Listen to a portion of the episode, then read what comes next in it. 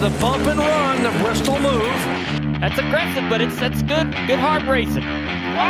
He puts him out of the groove there. Oh, man! Will he get the bumper? Yes, he does. Here comes Logano. Logano on the inside. A drag race. They're sideways. And it's going to be Logano getting the win.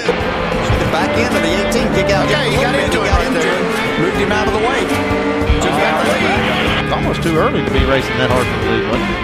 Never too early to be racing for the lead. At Bristol. At Bristol. Man, this is one of the biggest wins of my career. It's the bump and run, baby. Welcome to the Bump and Run podcast. I'm your host, Michael D. White, joined by my two best friends, Matt the Statman Riley and Eric Daytona Ron. Hope you guys had a great weekend. Hope you guys had yourselves an AJ Allmendinger weekend.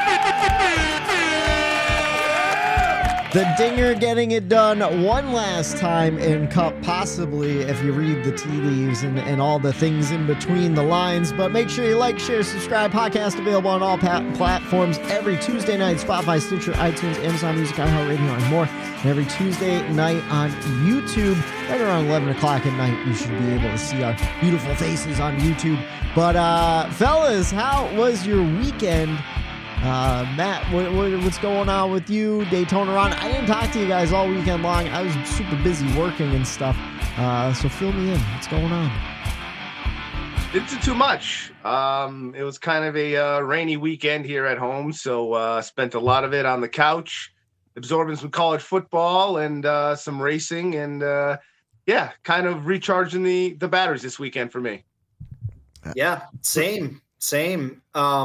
Yeah, a lot of college football on Saturday, a lot of NFL and NASCAR on Sunday, and just kind of taking it easy, licking the wounds on Sunday from I should probably take that down. Season's over. Notre Dame lost a bad. So to tie it into NASCAR, Notre Dame got their doors blown off on Saturday night. So Daddy had a few too many because of it. But yeah, Sunday was fun. Jets won, decent race, I guess. We'll talk about it. But yeah, it was an eventless weekend for the most part. Yeah, I had a pretty quiet weekend, to be honest with you. Friday night working a high school football game. It was the Coughlin Comets that I kept calling the Crusaders. So hopefully no one caught that one. And then people caught it. Oh yeah, absolutely. And then Saturday I was working a preseason hockey game for the Wilkes-Barre Scranton Penguins. The AHL getting ready to kick off, and then Sunday. Big boys are about to start in 20 minutes. Are they? Well, let's hope. First game of the season. Well, let's see if we can get this podcast done in 17. We're not a whole lot to talk about the race anyways. And then Sunday, me and my mother took that trip down to up to Massachusetts to see my brother and his wife.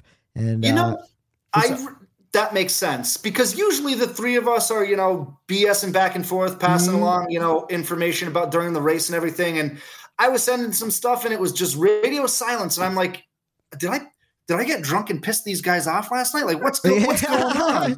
Well, it makes sense. I totally forgot that you were going up to Massachusetts. Totally forgot about it. And in the back of my head, Whitey, correct me if I'm wrong. You told us to not text you. Oh, right? Yeah. Well, yeah. Did. That's my fault. Yeah. Because I'm like, all right, I don't want to say anything. That's why I didn't even respond, because I knew it would just get into it. Yeah. And I'm like, I don't even want to get into it. So that's why I didn't respond. That is my bad, man. Dad brain. You just mentioned it just then. I totally forgot you said that. So no worries. I would have kept quiet myself. That's my bad. Well, that's why I responded on Monday with my same exact reaction. I watched the race yesterday on YouTube, and I had the same exact reactions where I did see your text. And then I would go and I'd check to see what was going on in the race. I couldn't help myself. Boys, I have to give myself the wreckers, and I'll tell you why. You're going to love this fucking story. So obviously, Bree is doing well in fantasy. She's in second. Right now, I'm in third. And then our friend Robbie Schrey's wife, Kimmy, is in first. It is a fierce battle. I try not to. The only thing I do with Bree's lineup, she'll ask me is this guy good here? Is this guy good there? And then I'll pay attention to the race. And if I have to swap her garage guy out, I'll do that for her. 'Cause usually she's catching up on her work during the race, getting ready for the following week. So, So, boys, dude, I was sitting in the back. I had a terrible bellyache from the night before. I was eating hot dogs at the hockey game, and so I'm in the bathroom. I'm like, let me check the race. I see caution right before the second stage break, and I'm looking at our lineup. I go, oh, I got Michael McDowell in the garage. He's got more points than AJ Allmendinger right now. Let me swap them out real quick and do Bree a favor. I did not do Bree a favor, and she got real fucking mad at me when I told her what happened. Oh, my gosh. I didn't know until yesterday when I was watching the race that the caution right before the stage caution break was for Michael McDowell. Yeah. You know who you want to thank for that, too? It was Corey LaJoie. Corey LaJoie. Oh, he screwed Chase's day. I mean, I'm not going to be a homer and get into that, but. No, you want to know what? I almost, jumping ahead, I almost gave Corey LaJoie my records for just that. Not only did he screw Chase's day, but he got into two incidents yesterday, but we've been really dogpiling on Corey LaJoie recently, so I figured. Nah, he deserves it, especially after that, man. Almost got the first W of the season. I know, right? Fucking devastating. Man, I thought that was definitely going to be your records because it was going to be mine, but I wrecked him last week, so I figured Whitey, along the same lines as you, I'm like, oh, I can't. Can't do it again. He's already down. I just wrecked him last week or 2 weeks ago. Yeah. I mean, there's only so much you can talk about when someone is as talentless as he is. Well, you know, that's the thing. There's only bad things to talk about. But did he tweet about stacking any pennies after those two moves this week or what? I don't think he did. I don't think he did. Nah, man, dude, Matt, I was on the same page. I could not believe that. And you want to know what I thought was interesting though, during the broadcast when Chase avoided going down pit road when it closed, they said, oh, he could have hit that box. No problem.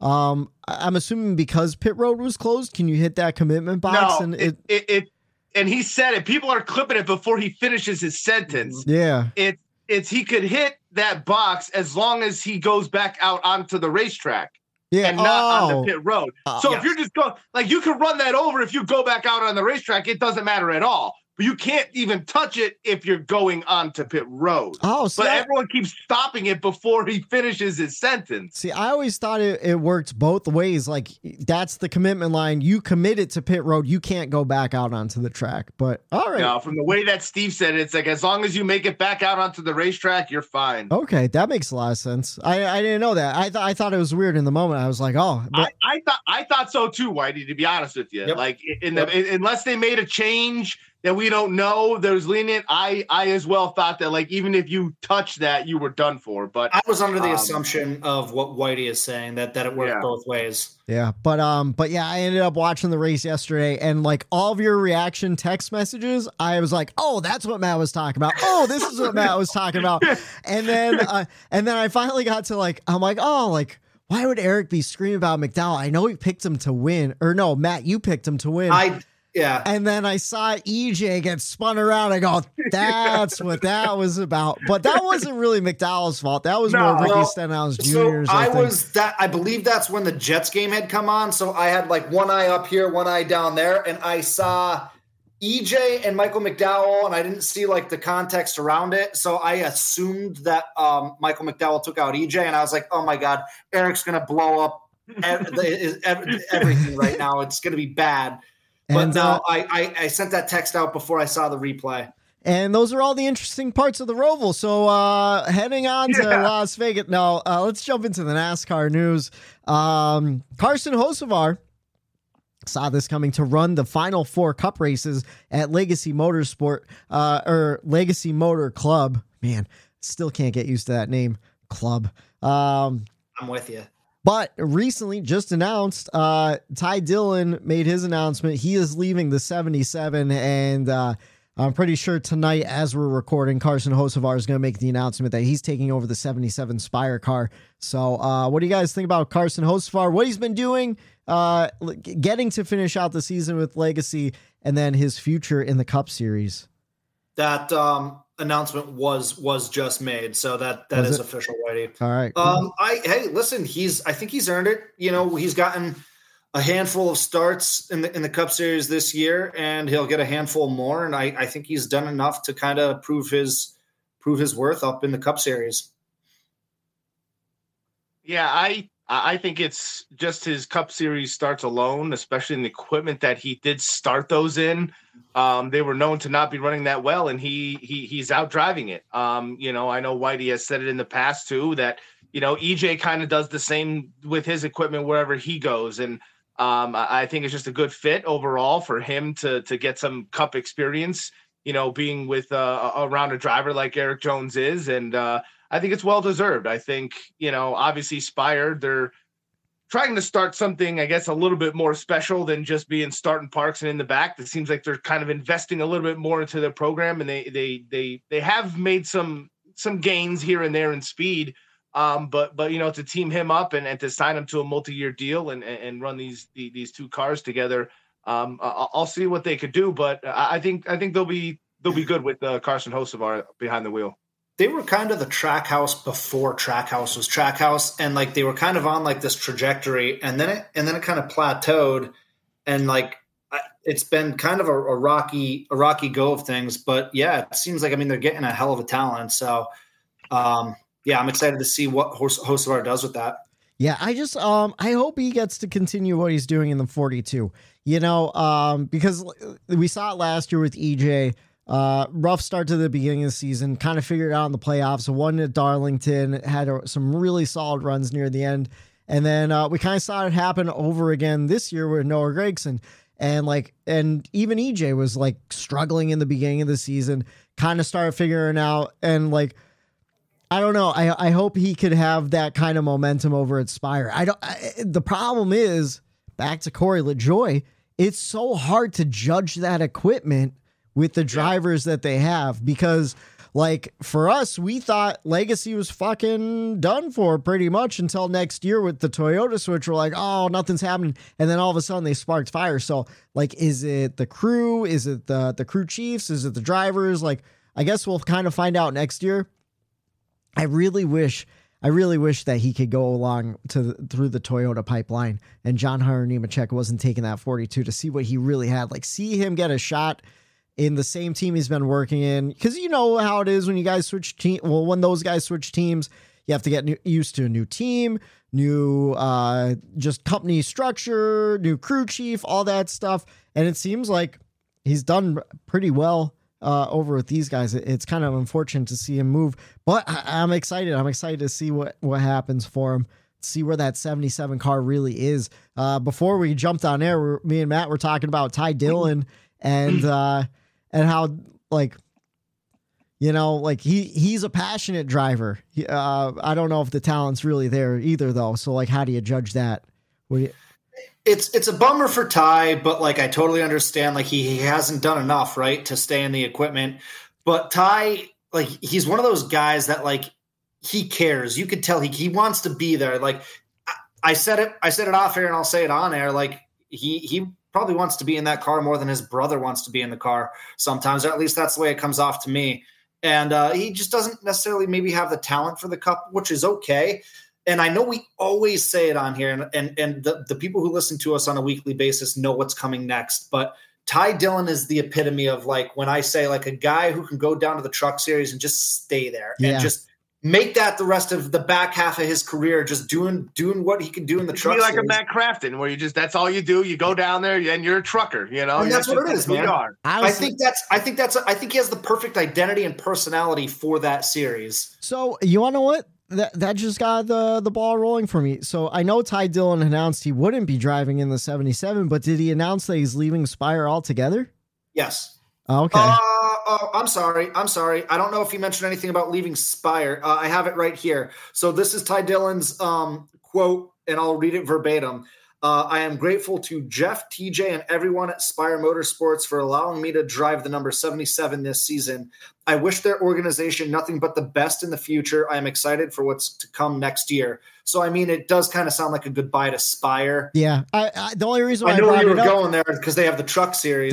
They just bought a truck team from Kyle Busch last week. So, like, you know, the cards are stacking up. Who knows, though? Maybe we'll see what happens. Ty Dillon, he's good at landing on his feet and finding rides that aren't at RCR. So at least you got to give him credit for that. And then speaking of Legacy Motor Club, that's not the only piece of news. Matt Kenseth was recently named competition advisor, and it seems like he's going to be more of a mentorship role for EJ and John Hunter Nemechek with the Toyota switch. What do you guys think about that? Obviously, Eric, that's your original driver. How do you feel?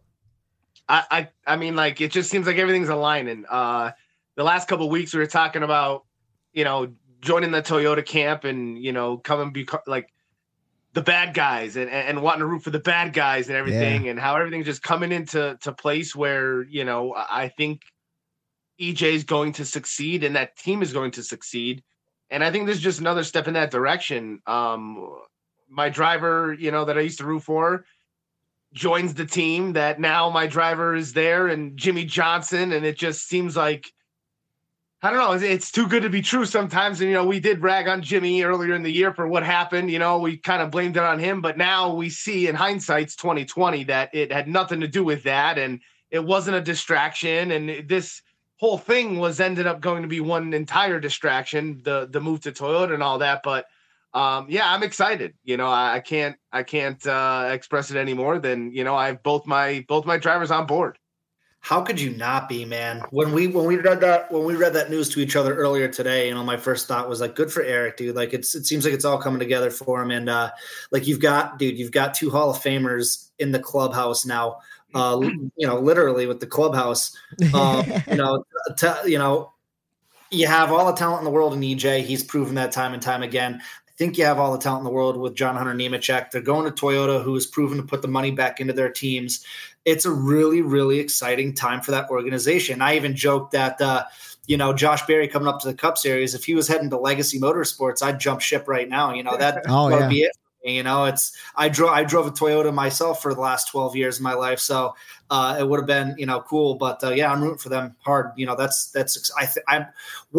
and here's the thing too, right? Like now we have expectations for next year for them. So I think we have to pump the brakes. Oh, absolutely. We expect that it's going to take a little bit of time for everything to mold together. You know, if we're on race 10 next year and things still haven't formulated the way we think they're going to, that's okay. Yeah. Like it's going to take some time. EJ seems to be a back half of the season kind of guy anyway the last couple of years. So we need to come back to this segment next year when things might not be going, or maybe it does. Maybe they figure it out immediately and they pop off, but usually it takes a little bit of time. So, but either way, you know, I think this in the long run, it's going to be really exciting for them. I'm sorry. I got a weird fucking message and it threw me off. I was going to say, give it to the Coke 600. Give it to the Coke 600 and once you get to that mid race point, like that's when you kind of assess what's going on with Legacy. But I'm glad you brought it up, Matt, too. Toyota will put the money in to this team. It's not like Chevy where they have a million teams fighting for resources and all this stuff. Toyota's got three teams now, and that's where the money goes, you know, making it as best as possible. So I'll tell you what, it makes sense too, because Jimmy and Matt, like off the racetrack, are best friends. Their families vacation, their daughters grew up with each other. And like, part of me thinks this is just like a buddy, like saying, hey, come on over and help me build something. You know what I mean?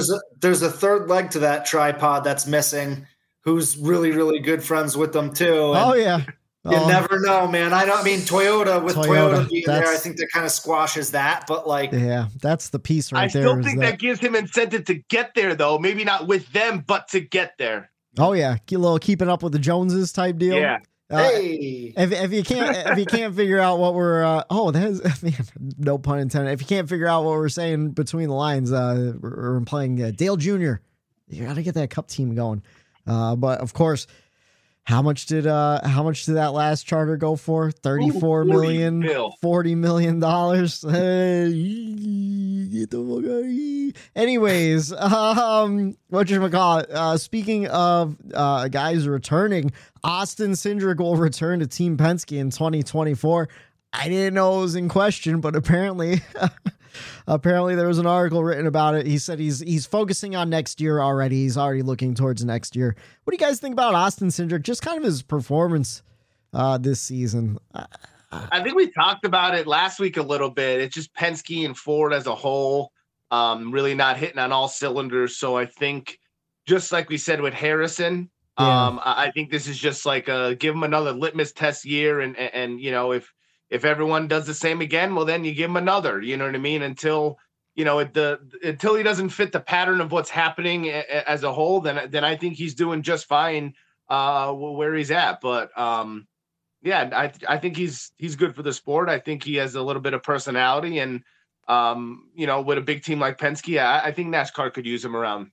I tell you what, I think he does have a great personality. Anytime he does the Cup Driver broadcast for the Xfinity Series race, like he's fantastic on the camera. Like he's really good. He's funny too. You don't realize it because, I mean, the spotlight's not really on him because the performance hasn't really been there. So there hasn't been a lot of coverage on him, but yeah, when he does get in front of the camera and he gets a microphone in his face, he seems to be a really funny dude. And it, like the other drivers who are doing it, like you usually chuckle when they throw it to Cindric because they know something quirky is about to happen. Oh yeah, absolutely. And he seems like he's pretty good friends with a lot of guys in the garage, just like well-respected. And like you said, good during rain delays, you know, he always seems to be in everyone's holler playing this or doing something with that, like during the rain delays at some of those races. And anyone that's good in the garage, wide, like you said, I think they tend to stick around longer as well because they're just well respected, well liked. And you know, we talk about the Benedetto thing. Who does he hang out with the garage? You never see him with anybody. He seems like a loner. Like, yeah, I don't know. Sometimes just being friendly and being out there. Hey, we'll give this guy a shot. I like him. Bring him on board, you know? I think that works to his benefit. And then let's see, one last piece before we get into the Cup schedule for next year. Homestead honoring Kevin Harvick with the entitlement sponsor of the Cup race.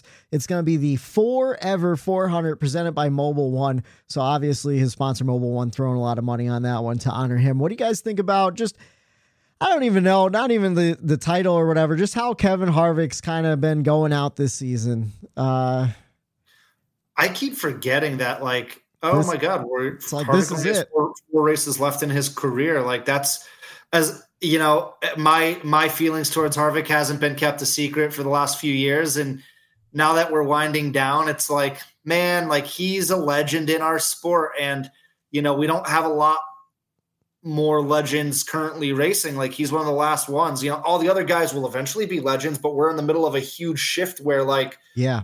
Like the next generation will be calling, you know, these younger guys legends. But for all of us, like we're old enough where, you know, we saw Harvick's entire career, you know, when he took over for Dale, when Dale passed away in 2001 to now. And like, that's wild. You know, it's just crazy that this is it for him. And it's a bummer, you know, he brings a lot to the table and he hasn't had probably the season that he wishes he had. And he's one of those guys that I liked rooting against the last couple of years. You know, you need that, but yeah. You know, all the respect in the world. It's and as we're talking it out, it's like, shit, man, Harvick only has four races left. You know, we've been consumed by the playoffs and the storylines there. And I just keep forgetting that that's a reality right now. He's like, a legend. And like in my mind, I'm like, man, I wish there was like a better send off for him. You know, like it kind of feels like Jimmy Johnson in 2020 where you're like, man, Dale Jr. It's like, Dale man, Jr. I just want someone to win.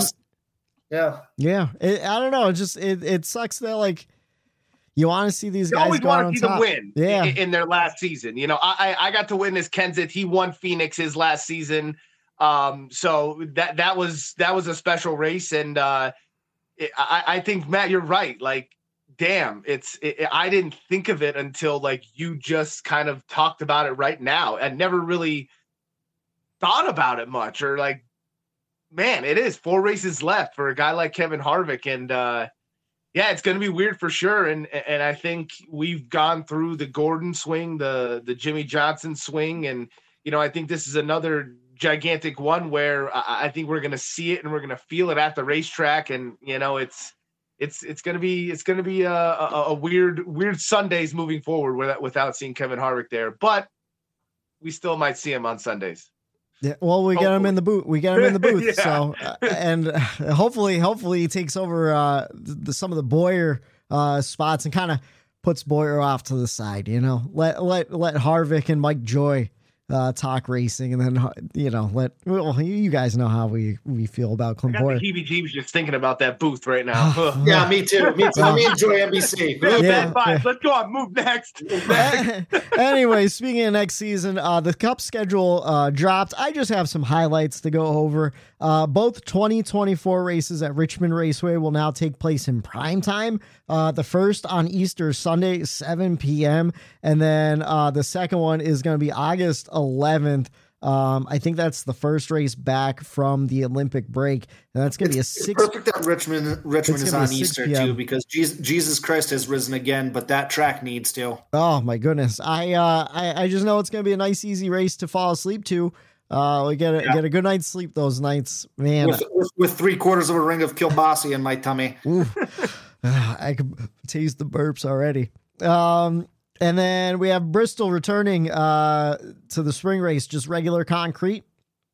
What do you guys think? We kind of talked about this a little bit in the past, but what do you think about the dirt going away for sure?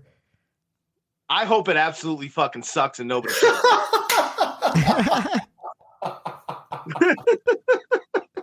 Now Eric's gone to the dirt race every year since the inception. Eric's got some legit investments into the dirt race that he's bummed to see it go. I mean, I get it. I like the dirt race too. I think people just shit on it because it was on Bristol. But like, man, I thought it was three great events. The first one was rough because they didn't have the weather they needed and whatnot. But the next two, I thought were fucking awesome.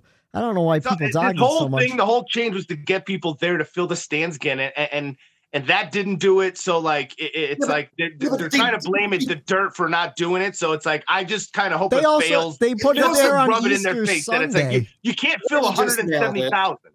Whitey just nailed it. It wasn't the dirt that kept the fans away. It's the fact that it was Easter Sunday, and like a large majority of the NASCAR fan base is in the Bible Belt, where Easter Sunday is a huge deal. So, I mean, they set it up to fail, and I hate it. They did. They set it up to fail. Well, something they're trying to set up for success, the NASCAR All-Star Race. We talked about this is going to return to North Wilkesboro, too, and they're putting a shit ton of money into it for a repave. I think we talked about it a couple of weeks ago, but was this one Matt couldn't make it on? Matt, did we talk about Bristol? Or I forget, man. I don't know. It's been a long season.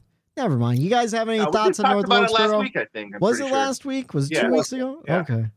I don't know. About the repave for the All-Star race.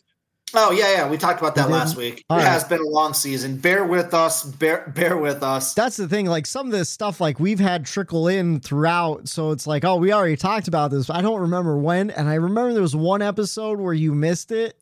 When you were real sick and stuff, I was like, was that the one? Was it just me and Eric talking about it? For some reason, it felt like it was, but I don't know. You know what gets me is that we have so many, like the three of us have so many conversations. You know, we have how many group chats on different platforms do we have sending stuff back and forth? And we're constantly talking to each other about NASCAR when we're not recording. And I always forget, like, is that something we had a conversation about on Twitter, on Instagram? Is it something we talked about on the actual show?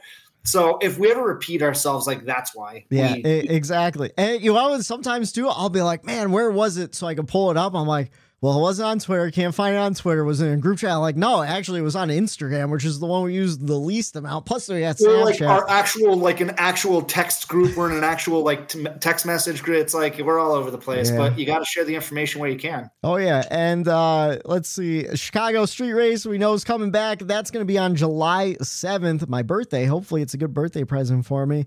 NASCAR it will also return to the Indy Oval. That'll be on Sunday, July 21st, right before the Olympic break. But the most important one, and the reason why we're even talking about it, is big shakeup in the playoffs. Darlington will not be the final race. Will be the final race of the regular season. So Daytona will not be the normal finale like it was. Darlington will be the cutoff before the playoffs begin, and then they're moving Atlanta into the playoffs and Watkins Glen into the playoffs. What do you guys think about all those changes? I love it because EJ would be in the playoffs if Darlington was the last race to get in.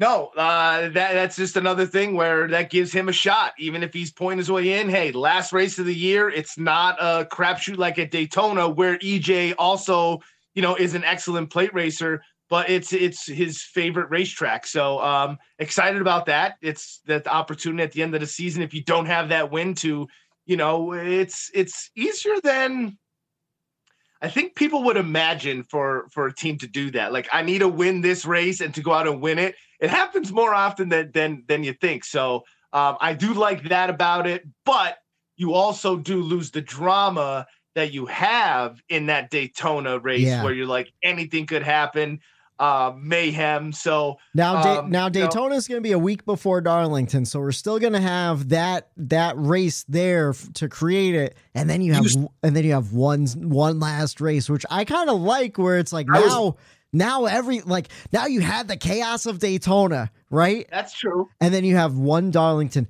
the Southern 500 endurance. It's like a wild card race almost, where like you have this shakeup, whatever happens at Daytona, let's say you're 10 points out on the cutoff line, and you still have to have a really good Daytona, clean Daytona, because if you go into Darlington, you know, now minus 30 or 35 points because you had a bad Daytona. Now you have like, it's like, oh my God, now I have to really be on it at Darlington. It's still going to be like the high drama level is still going to be there, but it gives you one more chance of a more probable, cleaner race at Darlington than the wild card that less of a crapshoot, you know? Yeah, that's yeah. No, yeah, I do like that you do have a fair, quote unquote, normal race environment to get into the playoffs. And I agree with that. And the whole reason why they shook it out this way was so that they could keep the Southern 500 on Labor Day. So we get a Sunday night race going into in a long weekend. I'm excited. I'm excited for the Olympics. I'm excited for the break. I'm excited for the playoffs next year. I'm liking everything they've done so far. What do you guys think about it? I just say get Pocono playoff race. Matt shared today. Pocono Raceway has been over like the last 4 days, and it's a drastic change over whatever days they started taking the pictures of the fall foliage at the raceway. Beautiful blue skies. And like, man, for Pocono, this is the time of the year that you want to go there, and when the weather is actually, quote unquote, a little better than in mid-July when it's 90 degrees with 100% humidity all day long, all weekend long while I'm there. Man, oh man, would the fans and the TV broadcast look absolutely phenomenal for a fall Pocono. We've had 60 degrees during the day, man. It drops to the mid 40s at night, which I'll tell you what, you get a little booze in you all day, and then you sit around a campfire at our infield lodge there. Like that's a hell of a way to spend your weekend. And like, it's beautiful. Like the fall foliage right now in Pennsylvania is just gorgeous. Like it's a beautiful backdrop. I think that race would make a really, really fun, entertaining playoff race. It's still an oval. It's not a road course. It's not a super speedway. It brings another element to the playoff. Yeah. You know, you want different tracks and try to get a lot of different ones in there without repeating. Man, that's why Pocono is on the schedule. I feel like it deserves it's unique enough that I think it deserves a spot in the playoffs because it's so challenging. I'll tell you what, I'm in sales, have been my entire professional career. You put me in a room with the NASCAR brass and I will sell Pocono as a playoff race to those those stupid sons of bitches. Those stupid sons of bitches. You need that picture just on a giant canvas, like a picturesque painting. And if you want to see, I just quote tweeted it so you can check it out. We need that playoff date. But that's all I have for NASCAR news. You guys want to jump into the race weekend at the Charlotte Roval. We saw Xfinity on track. Sam Mayer picking up the win. Did you guys get to see any of the Xfinity Series race on Saturday, or were you busy with college football and whatnot? Yep. Yeah, yep. I was listening along in the car as I was going to that hockey game. I thought Cole Custer was going to pull it off. I was this close to sending a text message to you guys, busting balls, and then sure enough, Sammy Mayer got the lead on that restart, and he fucked me. I was going to go, oh man, fifth win for Custer this season. But yeah, Sam Mayer picking up the win at the Roval. And then on Sunday, AJ Allmendinger leading twice for 46 laps, and kind of what we talked about with Harvick, You never know when that last win's going to come, especially in the Cup Series. It's good to see him go on top. What about the emotions, though? Save it. All right. I'll bring it up in a little bit. Sounds good. We saw the race last 3 hours, 5 minutes, and 57 seconds. We saw 7 cautions for 18 laps and 7 lead changes among 6 different drivers. Your top 5, AJ Allmendinger, William Byron, Kyle Busch, Ty Gibbs, and Joey Logano. Fellas, let's jump into the race grades. It's our NASCAR weekend race grade. And I feel like I start with Matt a lot, so let's start with Daytona Ron this week. What did you give the Roval as a grade? I gave it a C. To me, this race was just very blah. I found myself checked out. You know, I know I say the first stage is kind of practice, and they try to get this car worked in here, there. Man, it just didn't do it for me. I was having a real hard time keeping focused on it, and it seemed like it was very hard to pass. And like, if you got out in front, it was like pit road. It was like whoever came out, even on restarts, you know I don't like the chaos. I also don't like when one lane jumps out and then everyone gets in line and it sorts itself out through there. And it's like, nobody moves at all. To me, the Roval kind of let us down as a playoff race. I think if this is just in the season, regular season, and this is a normal Sunday, I might have a different outlook on this race. But to me, playoffs is about momentum, excitement. The cutoff line wasn't really that insane of a story until Kyle Busch was leading, but that was for 6 laps. The excitement was there for those 6 laps because now, oh man, Busch was in dead last. He's the leader. Now other people are close. You have Larson on the line, Truex on the line, but that lasted all the 6 laps. And then, you know, it goes back to the normal. Okay, then now it's 20 and 15 or whatever. And it just didn't do it for me there, boys. I gave it a C. Yeah, I'm pretty similar to you. How about you, Matt? What do you think? Yeah, I'm right there. I gave it just a step above, a C+. But I mean, I could have just as easily given it a C as well. I mean, it was a perfectly average Roval race. I think Eric nailed it when he said if this was in June or July, you know, not the playoffs, maybe we all have a different outlook on it, but we need the intensity of the playoffs, right? So, I mean, the first stage was bad. Like, as a matter of fact, if you look up the highlight package for the race, it literally jumps to the last lap of the first stage because nothing happened. Tyler Reddick had such a bad fast car. Actually, both 2311 cars had such bad fast cars that they finished the stage, and then it flashed over to like 3 through 10, and they were still coming out of like the back chicane. Like that's how big of a separation it was. Second stage, not a lot happened till the very end where LaJoie, you know, wrecked out the 78, and that kind of flipped the race upside down for a couple drivers, including Chase Elliott, who, you know, had a legit shot and car at winning the race. Third stage, you had some excitement here and there, but not enough sustained where I could be like, wow, that was a great race. You know, there was a couple moments where it was like, ooh, like it's there, but like, I don't know, like Eric said, it didn't do a lot for me. So, not that I'm complaining, you know, I voted yes on Jeff Gluck's poll. Was this a good race or not? It wasn't enough for me to say no to that. But, dude, listen, like I've been vocal. I love road course racing. I can't say I always have, but over the past 5-6 years, I've really come to appreciate it. And this car has kind of taken that from us, and it sucks. And I hate this car. I like this car. Ask me after Vegas or ask me after Homestead how I like this car. I'll probably tell you I love it. Oh yeah. But after super speedway short tracks and road courses, I hate this car a lot. And I don't know what the answer is. I'm not an engineer. You know, I know. You know, we always say if we're going to complain about something, let's at least bring a solution to the table. But I don't have one. But yeah, I don't know. I don't know. On to Vegas. You know, that's all. I didn't really have much after that. Yeah, I'm with you guys. I gave it a C+ as well. It was probably the best road course race we saw all season. That's really not saying much though, considering what we've seen all this season, and especially as a cutoff race. I thought it lacked the playoff excitement that we've seen in the past from the Roval. And it's funny, our buddy Jay, he texted me the other day. He's like, "Is the Roval a good race? Should I go down?" Because he had the opportunity to, and like tickets were cheap or whatever. And I kind of said like, It used to be a really great race, and last year the first couple Rovals were A+ races. Awesome, yeah, absolutely. And then last year with the next gen, it wasn't that great. And then this year wasn't that great. The cutoff battle was interesting, but there wasn't enough to keep the momentum going all race. Like Eric said, like it was interesting when KB took the lead, and then Truex is far back in the pack. He was close to one of the wrecks with Denny Hamlin and everything. We're like, oh, that could be exciting if it happened, but it just didn't. It was interesting to see Kyle Larson kind of drive through the field throughout the race. But other than that, I thought this would have been a good summertime barbecue race where you're half paying attention. You have it in the garage at Eric's house. You're outside playing beanbags. You come back and forth because there's not a whole lot of action, where when something does happen, you see the replay and they kind of tell you like, oh, this is how we got here. That's kind of how I consumed this race yesterday.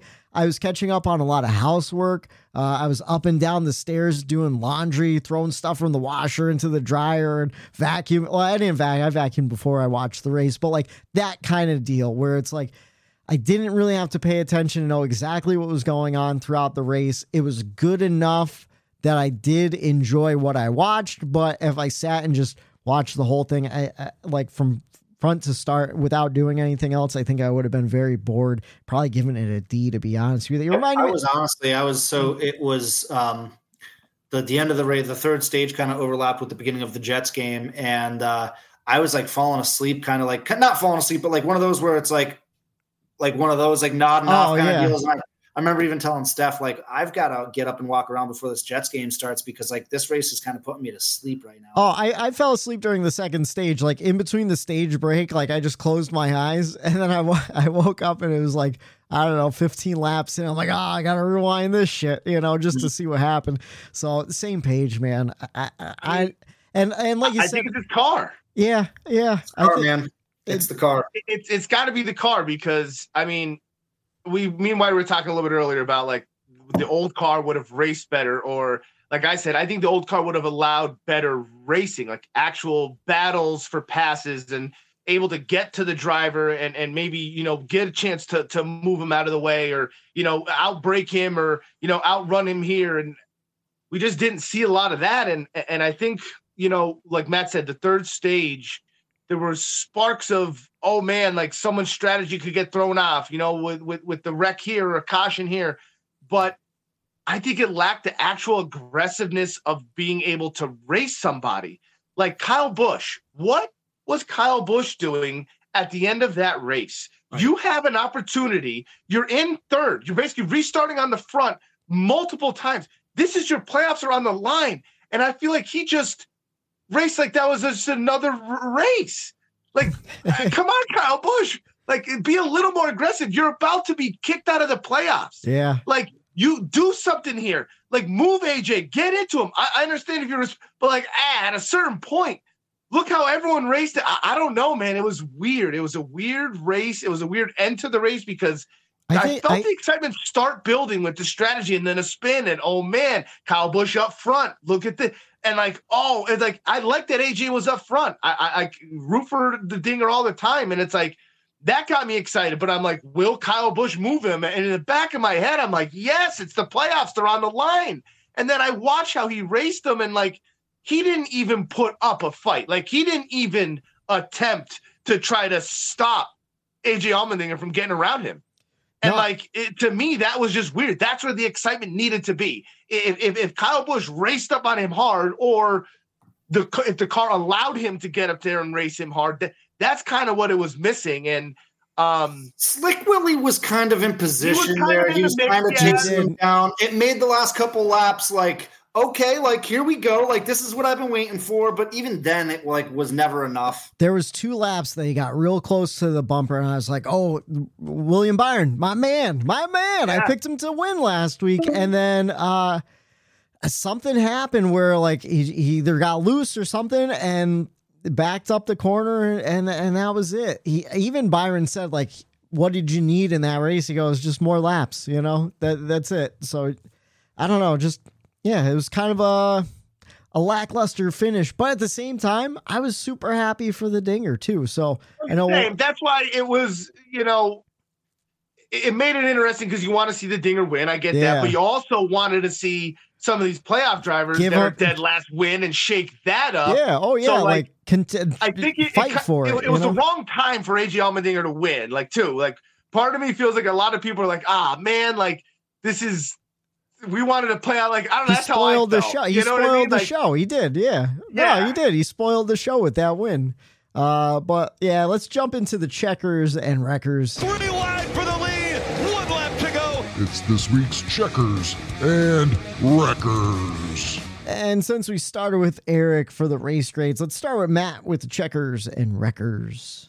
Yeah, so Whitey, before you brought up the emotions of AJ Allmendinger winning that race and for the second straight week in a row, and I try to avoid doing this, but the race winner is my checkers, but not because he won the race, not even really for his performance on the track, albeit that was really impressive as well. Oh, yeah. It's for the emotions that we got after the race, man. Like, that is what it's all about, like the raw emotions of it. And I love everything about that. Like, whenever a driver cries like tears of joys in an interview, like that just shows exactly how much this means to them. Like, they dedicate their lives, their entire lives to this. They dedicate every waking moment to it, money to it, like personal time, like they dedicate everything to it. And it just shows how truly hard it is to win at the cup level, at like the highest level in the world of racing.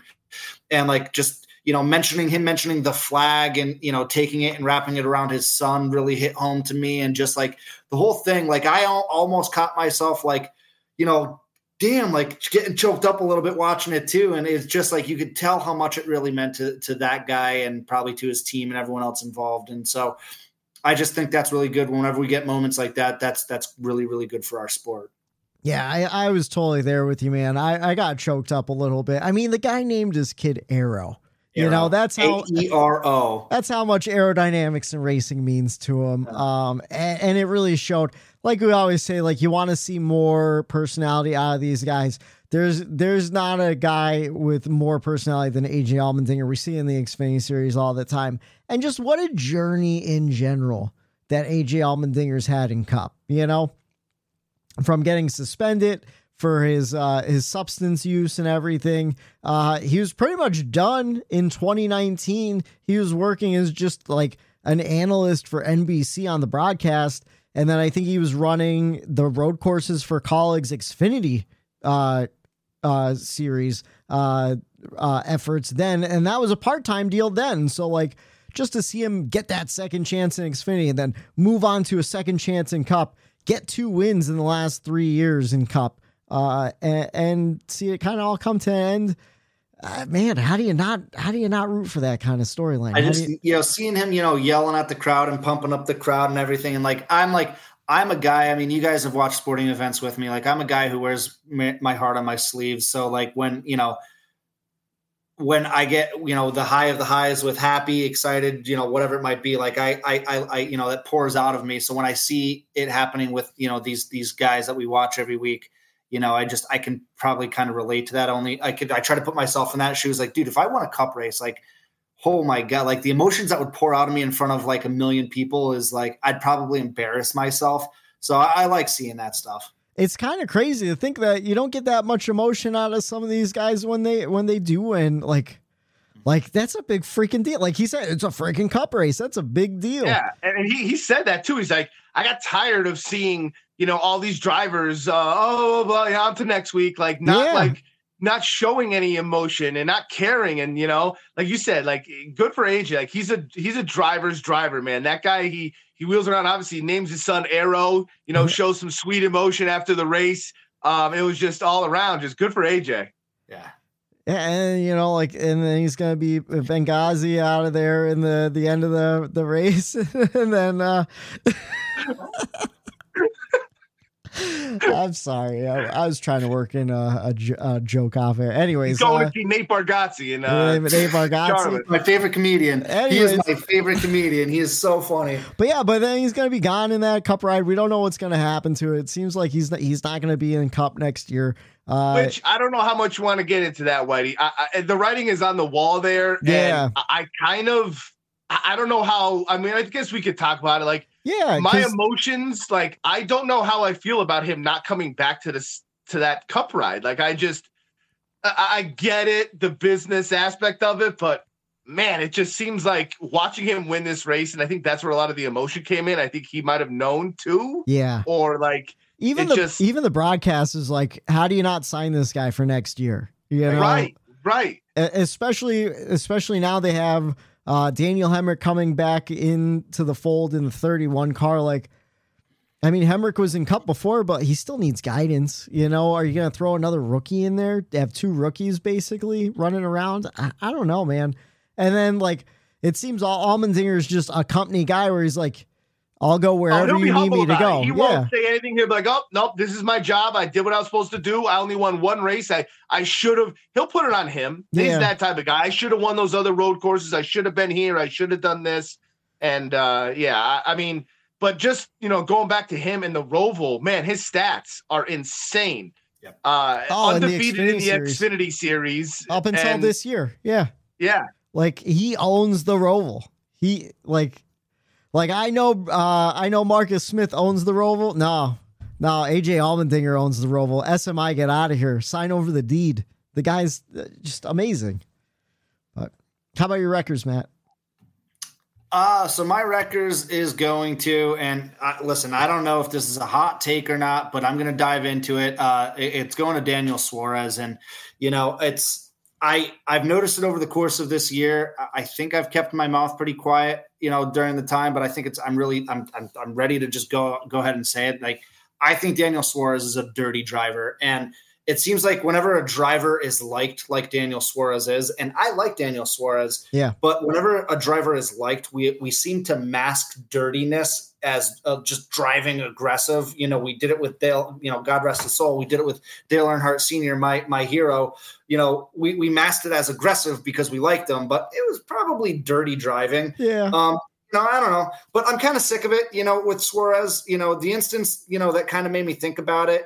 You know, and even though this wasn't a dirty move, it was just kind of the straw that broke the camel's back for me. Was, you know, when he wrecked out, you know, he locked up the brakes going into the back chicane, and he took out Cindric and spun out Bubba and kind of ruined their days. And it was, like I said, just not that was a dirty move per se, but it's just been like something that I've been thinking about throughout the season that kind of pushed me over the edge. And I felt like I just had to bring it up. So, you know, I don't know. He had that weird pit road issue with Bowman back at Coda where he almost damn near wrecked his own teammate Chastain to get up to Bowman and almost hit, you know, some of the pit road guys. And oh, yeah, I forgot about that. Yeah. I like Daniel Suarez, you know, but it's just something I've noticed. No, I think he's been dirty for quite some time now. I could see that. And you wonder if it's like some frustration because he's not running as well as he did last year. He wasn't running as well as his teammate, but I know exactly what you mean. Like, you see it. Like, I hate having to like talk about it, but like, it's just, yeah. It's something I've noticed. He's not Joey Logano aggressive, but no, you definitely. It's not enough where it's like, get this guy out of Cup. I'm not saying that. It's not like, you know, this guy needs to be taught a lesson. I'm just saying, like, it's kind of a pattern that I'm seeing where if it progresses, it may get to that point. Yeah, it's kind of like he's doing a Ricky Stenhouse shit where he flashes talent, but then in spots where Ricky, we would always be like, what are you doing at that? What now? You're gonna, what was that? Why? It's right. Those moments of like, this part of the race, you're going to race him aggressive for what? It's like why? Pick and choose. Like, it was a couple weeks ago. He has brain farts way too often that, like, you know, it's almost like a Corey LaJoie-esque. Like, why would you do that during this part of the? He and I think it is a little frustration, but I mean, I also think he is a little. I mean, not even a little. He's kind of a shitty driver. Like, when it comes to like, if you have any kind of issue with Daniel Suarez, I think when I mean like he drives like LaJoie and them with all of the shit that anyone's ever done in their head, they carry that with them from week to week. Oh, yeah. And I don't think they could let that go. And that forces them when they're in that mood, like, oh, I remember what he did that one time. So, and it's like, that's always on their forefront of their mind. I feel like when they race, I feel like they seem like a type of people that don't let stuff go, and that only hurts them on the racetrack. Right? Like creating enemies, you know, like, yeah.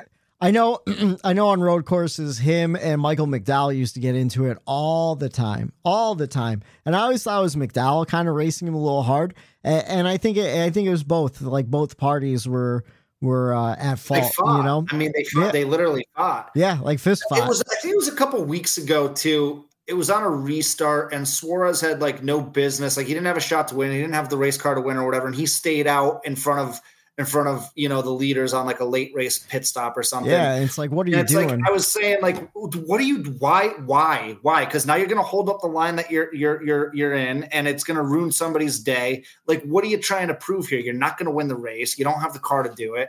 And like, it's like little things like that I've noticed throughout the season where it's like, it's starting to get under my skin a little bit. Yeah. If you're that driver, do you ever say, I don't want to start up front right now. Like I don't want to like, because I always thought about that too, man. Like that's obviously not Daniel Suarez's decision to start up front. Chief.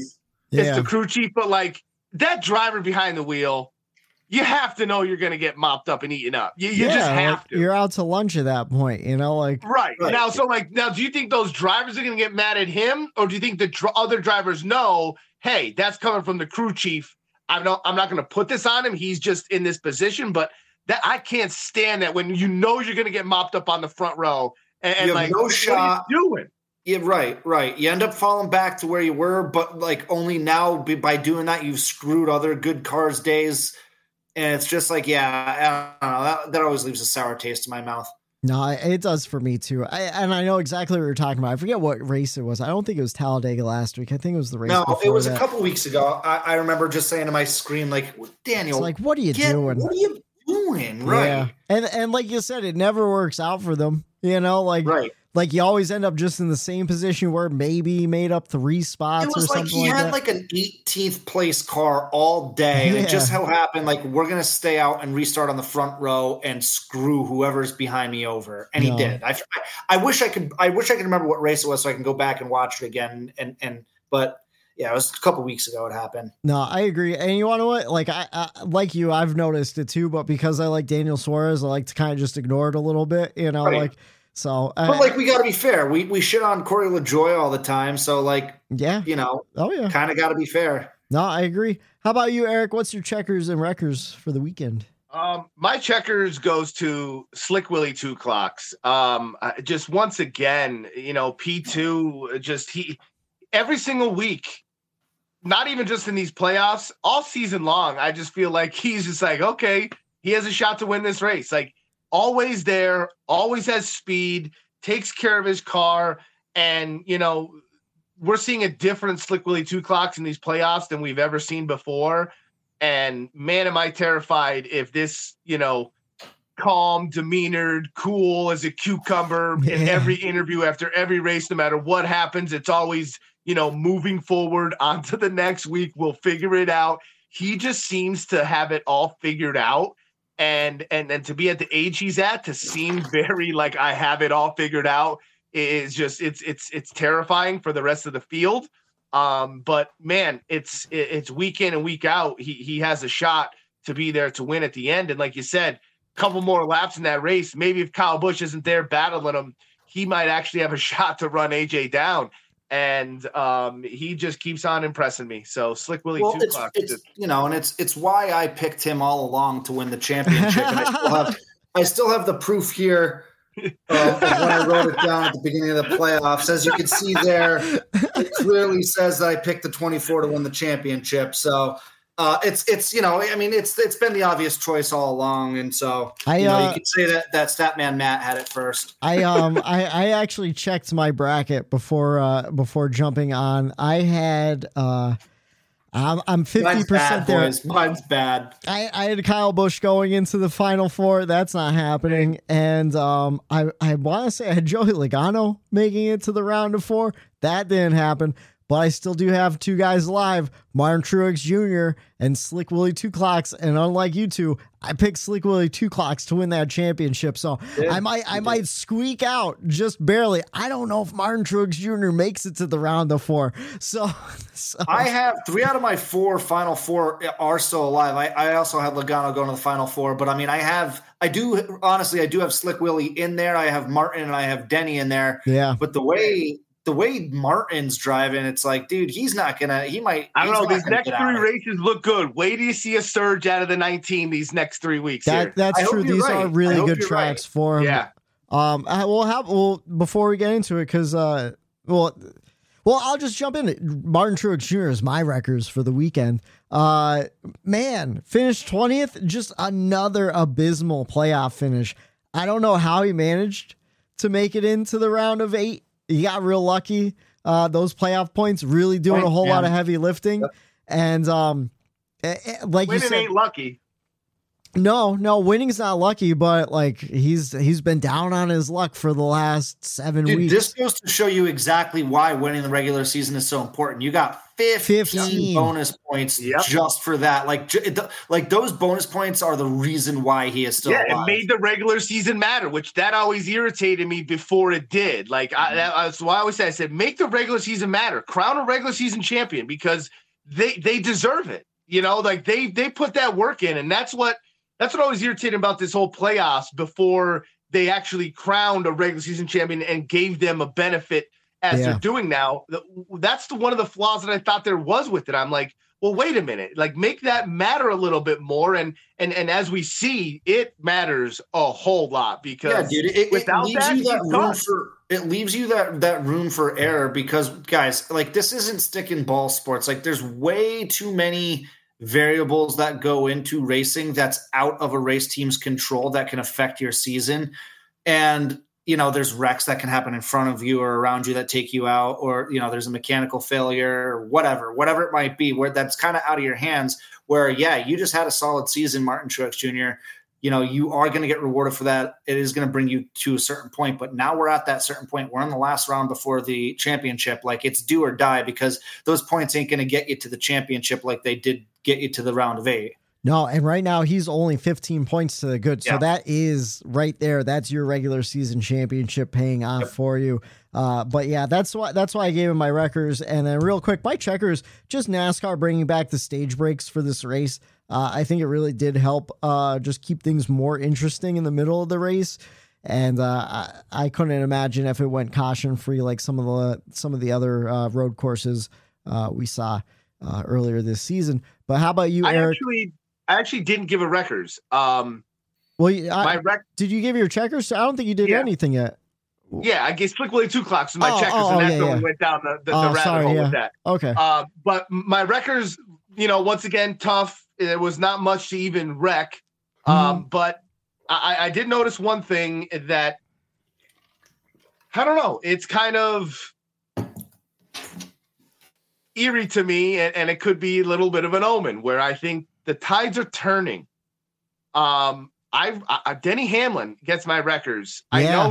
I know he clinched, but if he didn't, this is a bad thing to happen again. And now are we seeing where Denny, you know, we know how this usually goes with him and his team and the hiccups. And he's go cruising through like I'm invincible this year. This is my year. And I think he rode that up to this point. Yeah. Just like Truex, how Truex rode those points in regular season to this point. Now we're at this point. Who has been the most consistent? Who's been there? It's the 24 car. Yeah. And so like we could talk about, this is Denny's year. Oh, Truex isn't, but who's been the most consistent no matter what? I feel like he's got the fastest pit crew. He's got the fastest car. It's that 24 that's lurking up behind them. And I think he could really play spoiler here at the end, but like I said, the tides are turning. I think this is where maybe the 24 and 11 maybe have their hiccups. And this is where that 19 starts to prevail in these last three races. So historically, this is a good stretch for Martin Truex Jr. But recently with this car, I mean, Martin hasn't been too great at Martinsville the last 2 years. Do we see him fall out then? Who's been great at Martinsville the last 2 years? That's how he got his name. Slick Willie 2 clocks. He got himself 2 clocks in one weekend. You know? I think Truex could win in one of these first 2 races, though. I think, Toyota's definitely brought speed to the 1.5 miles too. We're going to 2 great 1.5 mile tracks in Homestead and Las Vegas. So I mean, Toyota brings the speed; he could get it done too. Yeah, absolutely. Check the weather, people. Check the weather, because if we get a Monday race, chalk him up. Yeah. Chalk him up. It is hurricane season in Miami, right? If we get a Monday race here, just Truex is probably smiling from ear to ear. Is it supposed to rain? I don't know. I don't think in Vegas it's gonna, but it might rain in Miami. It is hurricane season. It could rain in Miami. Could you imagine that? Martin Truex Jr. wins in Miami, Homestead on a Monday. Wow! What a headline! I thought hurricane season was over. Jay Daugherty, Jay is gonna appreciate that comment. But yeah, that's all I got for check. Oh, to your point, Eric, too. If I didn't give it to Truex, I was gonna give it to Denny also. Like, just bad luck, bad timing, bad everything this weekend. Can't have that. Not right now, because that creeps where? Right up here. Oh yeah. Now that goes into his psyche, like, oh no. Oh, is this where shit starts hitting the fan? He's gotta be thinking it. Cause it's just, hey, that's just what happens. Yeah. Oh, so once you let that little seed get planted in there of doubt, of little, oh no, here we go again. You know what I mean? Like, trust me, as a fan, I know when that gets into my head as a sports fan. I can only imagine as the actual driver what happens. Oh, absolutely. Like, I bet you these guys are head cases. They play it cool, but I bet you they're head cases, you know? Oh God. Yeah. Yeah. But all athletes are. Let's see. I'm just trying to think like other storylines from the race. I really got nothing. I have race notes for the top 10 guys, but like, Byron had a great run. We just talked about it. Busch needed the win, and he only led 6 laps. We talked about that earlier on. Ty Gibbs had a really impressive run for another run for a rookie, getting a 4th place finish. But I mean, other than if he didn't win, you just really. I'll tell you what, Buescher. We got to talk about Buescher because got himself 7th place finish. 7th place finish, made the next round. Like, you look at these 8 drivers. Ryan Blaney, Denny Hamlin, Martin Truex Jr., William Byron, Tyler Reddick, Christopher Bell, Kyle Larson, and then Chris Buescher. He obviously doesn't belong. You know, his name stands out as someone that's like, wow, what happened there? Yeah. But man, they found speed. He deserves to be there. It's not one of these fluke make it through because of this person crashed or nothing like that.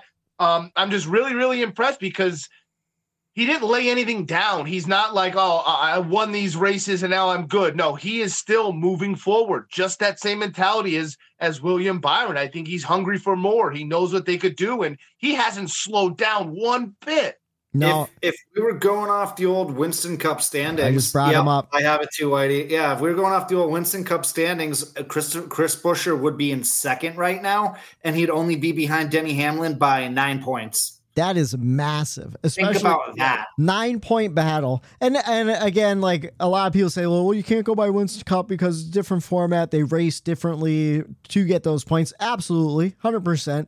But I mean, it's still pretty interesting to see. He's only 9 points back from Denny Hamlin in 3rd place, Christopher Bell, 42 points behind, and then William Byron, 49. So just goes to show how consistent all 4 of those drivers have been all season long.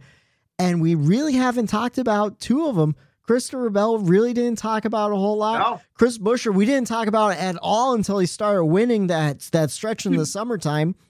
If you look at Christopher, I'm doing Dale Jr.'s thing. If you look at Chris Buescher's top 10s, he's got 15 top 10s. Like, that is literally, that's up there with the rest of the elite of the elite. Like, you have Denny Hamlin, you have C. Bell, with 16, Martin Truex Jr. with 18. But like, other than that, like everyone else got 15. Is like one of the most with top 10 finishes. It's super impressive. And 8 top 5s, you know, like that's where Denny and Byron beat him with 13 top 5s each.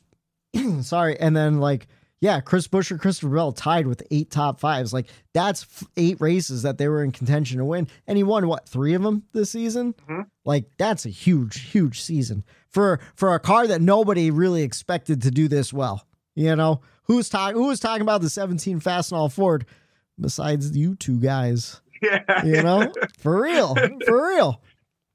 But yeah, super impressive run for him. And he could easily make into the final 4. He's only -3 points going into this next race. So, it should be pretty interesting to see what happens.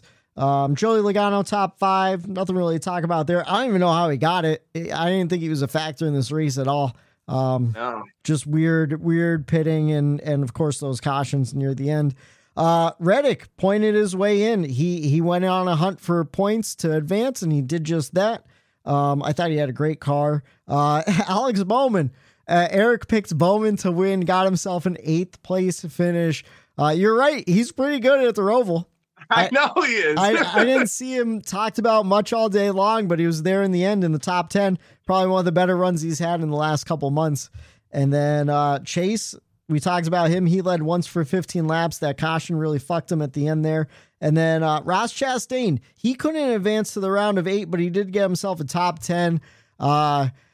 His playoffs ended last week when he got taken out at Talladega. They didn't deserve to move on. The people that are in the round of 8, I feel like, are the most deserving 8. I think so too. It really did work out this year that the best 8, I think, are moving on. I think so. I think Kyle Busch should have won it over Blaney. You know, I could see that just because of Kyle Busch's overall performance early on in the year, but Blaney was super consistent in the top 10 all year long too. So it's not like he had a terrible year. He just didn't have, and that's where I think it comes down to Kyle Busch didn't want it as much. I think if Kyle Busch really, really put forth true KFB performances, I don't see him out of this round of 8, but we talked about it last week. I think it was, or the week before, where Kyle Busch just isn't the same old rowdy as he was. So take him out of the 18, man. That was his identity. It was that rowdy identity. And I think he just knows the abilities of the equipment, Gibbs, you expect to win. RCR, it's ooh, we got one this week. You know what I mean? Yeah, but Whitey, you're up there restart on the front row with AJ Allmendinger, and you have a shot. Your car is obviously there. What are you doing, dude? Ross Chastain wouldn't let that happen. Ross Chastain would have bumped bumpers and whatnot. So I don't know. We'll see what happens in Vegas, though. But speaking of, here on the Bummer Run podcast, everyone loves to talk about the winner, AJ Allmendinger. We also like to talk about the guy who came in last. We just mentioned him. His name was Denny Hamlin. He had a series of spins and then wrecked. First, McDowell got crossed up and Denny got turned in the mayhem. And then he spun again and broke a toe link. Never made it off of the DVP. So just a rough day for Denny. Thankfully, he got himself locked in through points earlier in the day. So it wasn't a factor, but it could have very easily ended his playoff run.